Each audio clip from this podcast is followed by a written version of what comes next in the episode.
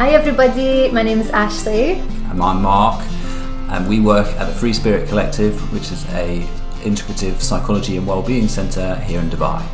And this is our podcast, Say It Out Loud. And all we're trying to do is break down the basics and help dispel some myths around mental health and well-being. And it's really short because we know that life's busy, and who wants to listen for a, a podcast for an hour? And we're going to condense it down for you in 10 minutes. Hi, everybody. Welcome back to the podcast. Um, thanks for joining us. We are up to episode 13 now, nice. and um, unlucky for some, I guess. but today we are talking about uh, imposter syndrome, something that lots of us, again, will be familiar with. Um, but Ashley, take it away. What on earth is imposter syndrome? Well, um, I've been thinking a lot about this recently, and I kind of have an issue with the word syndrome. Mm. I feel mm. like it makes it, you know, so yeah. serious and like it's something really wrong with you. But actually, it's an experience that we all have. People, anyone can talk to you about a time where they've felt this imposter experience. But we would define it kind of as an internal psychological experience of feeling a bit like a phony despite any success that you've got in that area. Um, you know, so I've got some stories to share later, but again, like anyone can think back at some point in their career, even, or it even comes into your personal life, like people that are become a new parent and they see other parents and they think that they're not doing as good a job as them, and it's almost like this imposter um, experience that they have. But again, it can be fleeting, so it doesn't stay um, consistently, and if it does, then there's more work to be done there, but it's definitely something that um, we all experience. Yeah, it's that comparative piece, isn't it? Yeah. That's so uh, so damaging mm-hmm. to to us, and we seem to always sort of compare up. You know, yeah. we never sort of uh, I don't know. Well, unless you're maybe a raging narcissist or something, but it's like you know um, we always kind of look at other people and think they're they're just doing such a better job than ourselves, mm. and um, yeah, it's so brutal, isn't it, to kind yeah. of to have that and to put ourselves down and especially for young people, but also it actually just proportionally affects high achieving people. Mm. So people that are high achieving, like you said, they tend to look up and are striving for the next thing, and um, you know they feel like an imposter if they haven't reached that level or attained mm. something. Uh, it can also be really kind of prevalent in biased working cultures that value individualism and overworking. So, you know, that's an industry all across the world, but we know here in Dubai everybody works hard, plays hard. Mm. But again, it's having that um, space to have that individualism that can cause imposter syndrome because everyone's working not everyone but there are contexts where people work in a individualistic way and you're not sure so much what the other person's doing so you make assumptions about mm. something that they're doing better than you yeah so why that does that mean then that you might never have kind of experienced that maybe before and it can be as a product of the environment so mm. if you change job mm-hmm. and then it was like you know, yeah. all guns blazing and, you know, pretty unhealthy and toxic, it could then create. Because sometimes I guess that mm-hmm. sometimes we think well, maybe this is just something that people kind of have. Yeah. And then, but it feels like actually it can be brought on. Mm-hmm.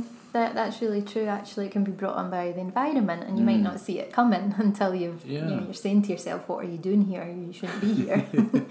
and something else I found really interesting is it can be um, better remediated with su- sustainable solutions towards belonging and thriving in work. So really looking at the culture rather than trying to fix the syndrome as such, or like just get rid of it, avoid it, all those things. But it's making um, the culture, find out, well, why might people be feeling that way? Why does that arise in this working environment? Mm. Um, so I found that really interesting. Mm. But again, there's just so many levels to it, I think, and I'm sure in therapy that's something that comes up. It definitely comes up in coaching. Mm. Um, you know, we can do a lot of work around breaking down like why is that there, what happened. But I imagine in therapy it's kind of similar. Yeah, absolutely, and I think that's it can be such a the coaching space can be so helpful to sort of you know break some of that down as you say that sense of belonging when we talk about mm. positive psychology and um, you know the well-being research that sense of connection and belonging is just it's so powerful isn't mm-hmm. it and um,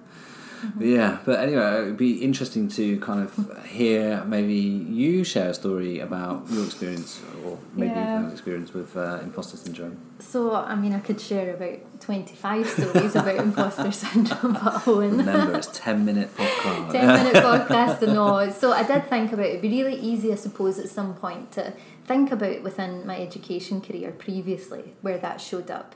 But I thought, what's more relevant for me now or the most recent time I've experienced it? And actually, it was just so recently um, I had to do with a colleague from Free Spirit Collective. We went to a corporate environment to do mm. A talk for International Women's Day. And although at first I was really excited, it's something I'm so passionate about. It's something um, my colleague Dana, who's also a coach here, is really um, passionate about. She does women's groups and things. So we were all excited. And then I got to the building on that day. Um, and I stood outside the big shiny office like the financial centre and I thought, gosh, felt a bit like a fish out of water, you know, because I've never mm really been in the corporate environment. I have in some ways, you know, and I know that there's different industries and things, and I kind of had in my head what to expect. But when we were going up in the elevator or the lift, I just had that real moment of, oh, this is a really serious, important, big, fancy place, and what are you doing here? And you're going to just, you know, this person that used to be a teacher, now you're a coach, and you've flitted careers, and, mm. you know, but it really kind of I, I recognised it, and interestingly enough, imposter syndrome was something we were sharing about on that day. Um, but I had a moment where I thought, I need to bring in that vulnerability, and it was actually really nice to share with the people that were there in the audience, and I told them the story mm. while I was talking about imposter syndrome, and we all had a bit of a laugh. um, but it almost like took the air out of it, you know. It made yeah, it just yeah. be like you look at it, and then it kind of shrinks. So that's probably the most recent time I've had ex- had a real moment inside. I had to notice myself saying, "You're coming here to, t- to talk to all these really important people, but actually yeah. they're people like me, and their experiences are different, and it's worth sharing with each other." Yeah. So yeah, that was probably that's amazing. So your your way of managing that moment of experiencing the imposter syndrome was to share it. Yeah, yeah, definitely to share it, and I think it's made me more confident to do so because it's that vulnerability, and we've mentioned in previous episodes about shame, which again is a bit deeper, but when mm. you look at it and bring it out into the light, it doesn't seem so dark. That's it. Know? That's it. Yeah. That's amazing. Mm. Brilliant. That's good. yeah, well done you. I'm very proud of you. No. But um, as ever on the we'd like to try and, and give a practical takeaway for listeners. So if you've got any advice. Yeah, and this is something that we shared at the corporate talk as well. But actually, now it's something that I was saying to Dana. I might actually make a screensaver for my phone to remember this like five step process because it's relevant for imposter experiences, but it's also relevant for perfectionism, which we did a previous episode on, and hustling for worthiness. So when you recognize that this is happening internally, so when you hear those thoughts like, what am I doing here? I don't belong here, whatever it might be, actually recognizing that that's happening. And mindfulness can support with that, you know, having an awareness of your thought process and what's popping up for you. And then acknowledging it is the second step and thinking to yourself, okay, I think that was a little bit of imposter experience or imposter mm. syndrome, if you prefer that word. but then acknowledging that it's there and giving yourself grace, like not beating yourself up about it and be like, okay, it's there, that's fine. And then the third step is practicing that self compassion, having a little look at, you know, why might that be? Well, that's the fourth step, getting curious, but thinking about why it's arisen, but being compassionate with yourself, being kind to yourself that that's happened. And, mm. you know, because mm. if you were standing in the lift with a friend and they said, oh, What am I doing here? Like, I shouldn't be here, the first thing you would do is be like, Don't be so silly. Of course you do you yeah. know, you maybe in a nicer way than don't be so silly, but you know what I mean. You would instantly tell them all the good things. So do that for yourself. Be compassionate.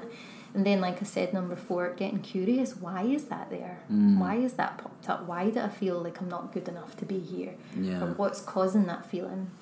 And then, like we've said today, and the fifth step is sharing stories, talking about it. And mm. quite often, when you are brave enough to have that little bit of vulnerability, it gives the other person permission to also be vulnerable and share times that they've felt like that as well. Yeah. So I think that five step process is a nice place to start. I love it. I love yeah. it. You're absolutely right. You know, vulnerability allows further vulnerability and. Mm-hmm Yeah, and curiosity too. I mean, it's such a superpower to mm. stay curious when things are tough. Is is is um, yeah, it's challenging, but I love this. I'm definitely going to take that. Yeah. so I'm just making notes on the side here, just writing I'll down share what. Yeah, screensaver with you for your Yes, phone. please.